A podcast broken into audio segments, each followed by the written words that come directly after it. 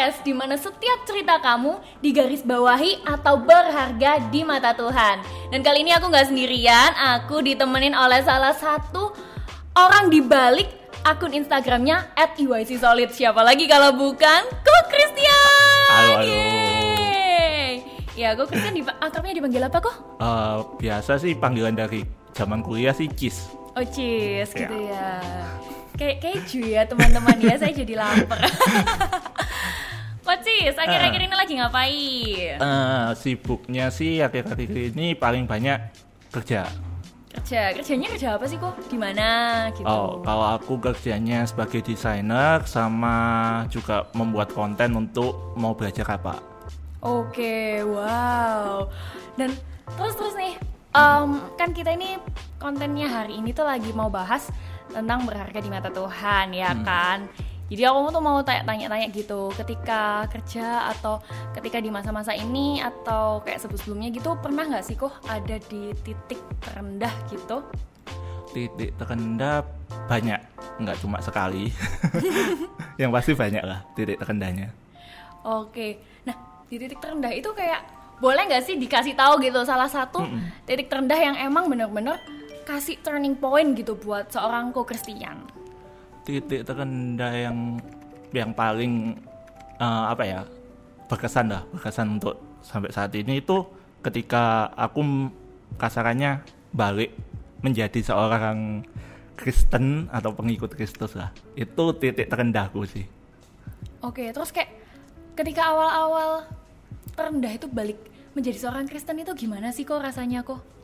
rasanya apa ya? Yang pasti eh, yang jelas ya putus asa itu pasti ada. Putus asa udah kayak eh, aku bingung mau ngapain lagi. Aku nggak tahu harus ngapain lagi. Sampai akhirnya ya satu titik itu ya ya kayak ada. Kalau bahasa rohaninya ya jamahan Tuhan. Waduh kalau rohaninya gitu? Oke, nah sebelum sebelumnya apa sebelumnya kenal Tuhan, sebelumnya mengalami turning pointnya itu kayak gimana sih perasaan Koko kalau sebelum kenal Tuhan? Apakah ada rasa nggak berharga, perasaan gimana? Itu boleh diceritain nggak sih kok? Hmm, sebelumnya sih eh, jadi kisahnya ya awal awal itu SMP SMA itu udah memang aku lahir dari keluarga Kristen SMP SMA itu menemukan cinta mula-mulanya sampai akhirnya aku kuliah kuliah itu aku benar benar totally nggak ke gereja aku membiarkan kasarannya inner circleku itu aku biarkan untuk bebas semua orang bebas masuk. Dan akhirnya aku kayak jatuh lah jatuh di situ.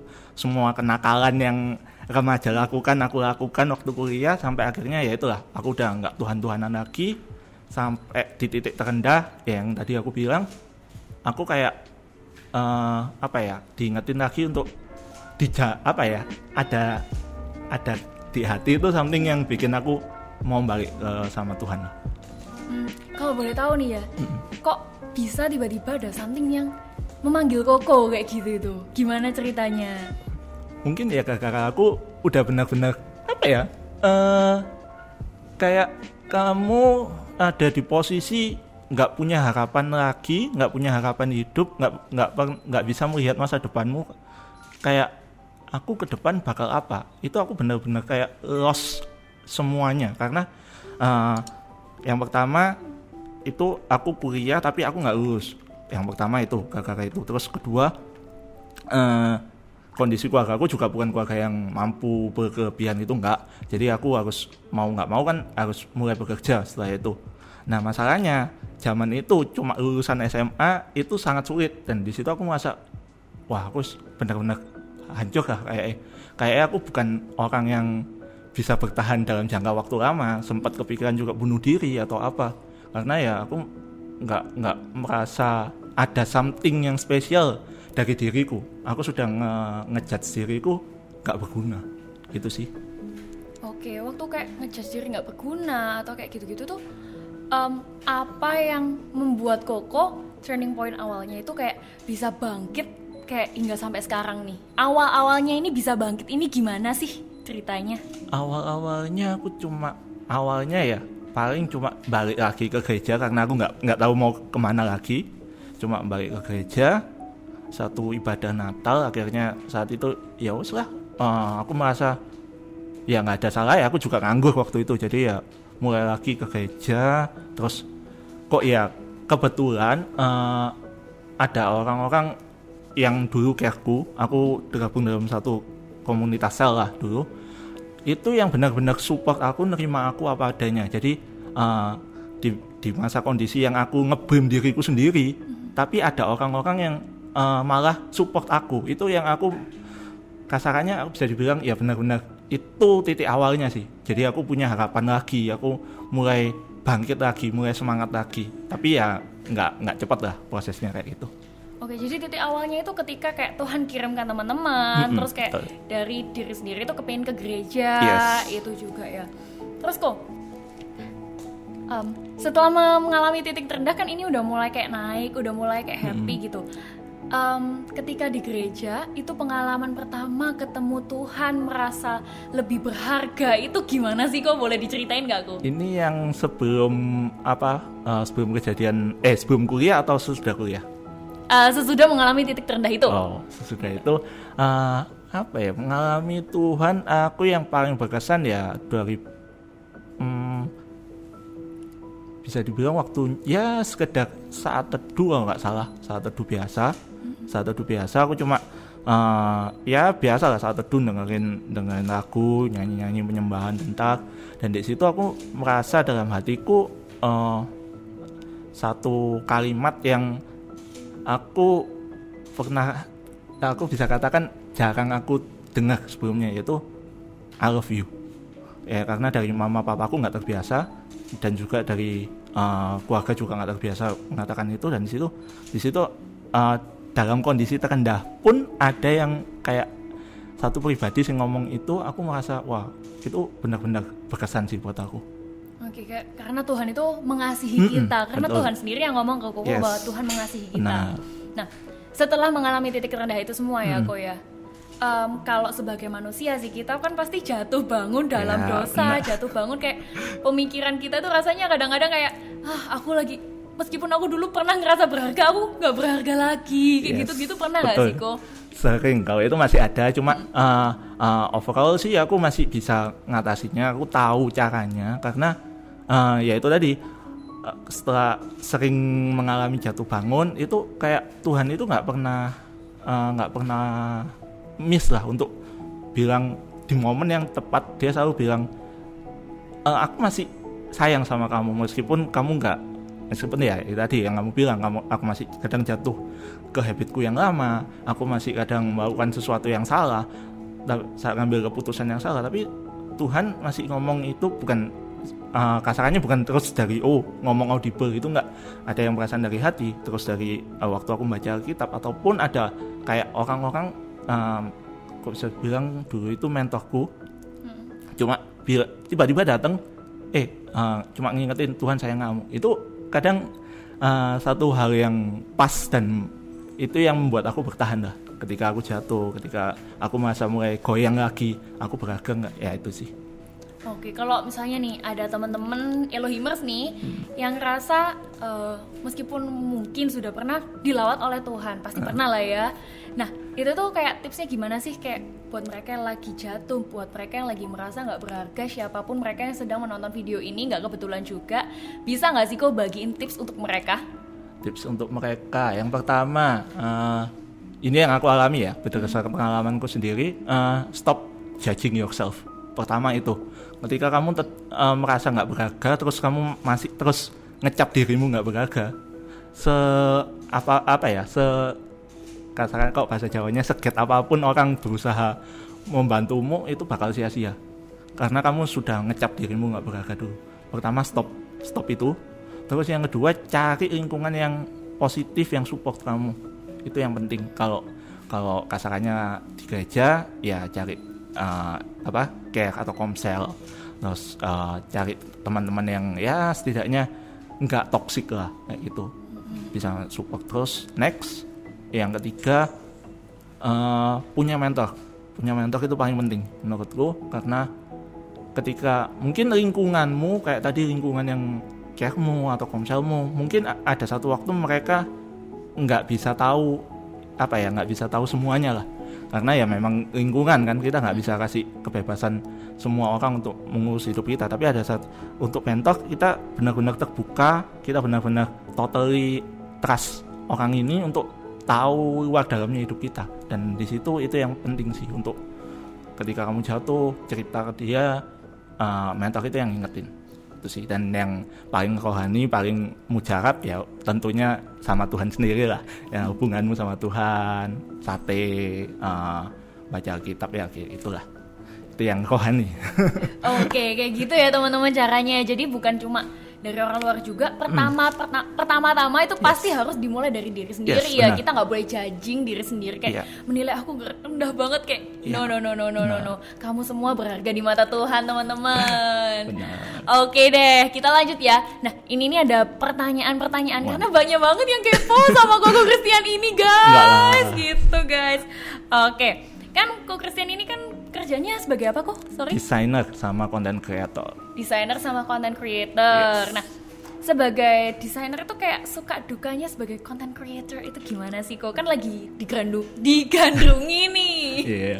Yang pertama sih yang pasti eh, kalau kalau dari segi desainnya ya, kalau dari segi desainnya sih kalau ada eh, hal yang dadaan itu paling bikin pusing untuk dari segi desain. Tapi untuk content creator sih eh, kesusahan-kesusahannya itu ketika kamu dituntut untuk benar-benar kreatif dan punya ide setiap saat. Karena kalau begitu kamu apa ya idemu berhenti, kamu nggak nggak explore terus, idemu stop ya nggak bakal jalan kontenmu.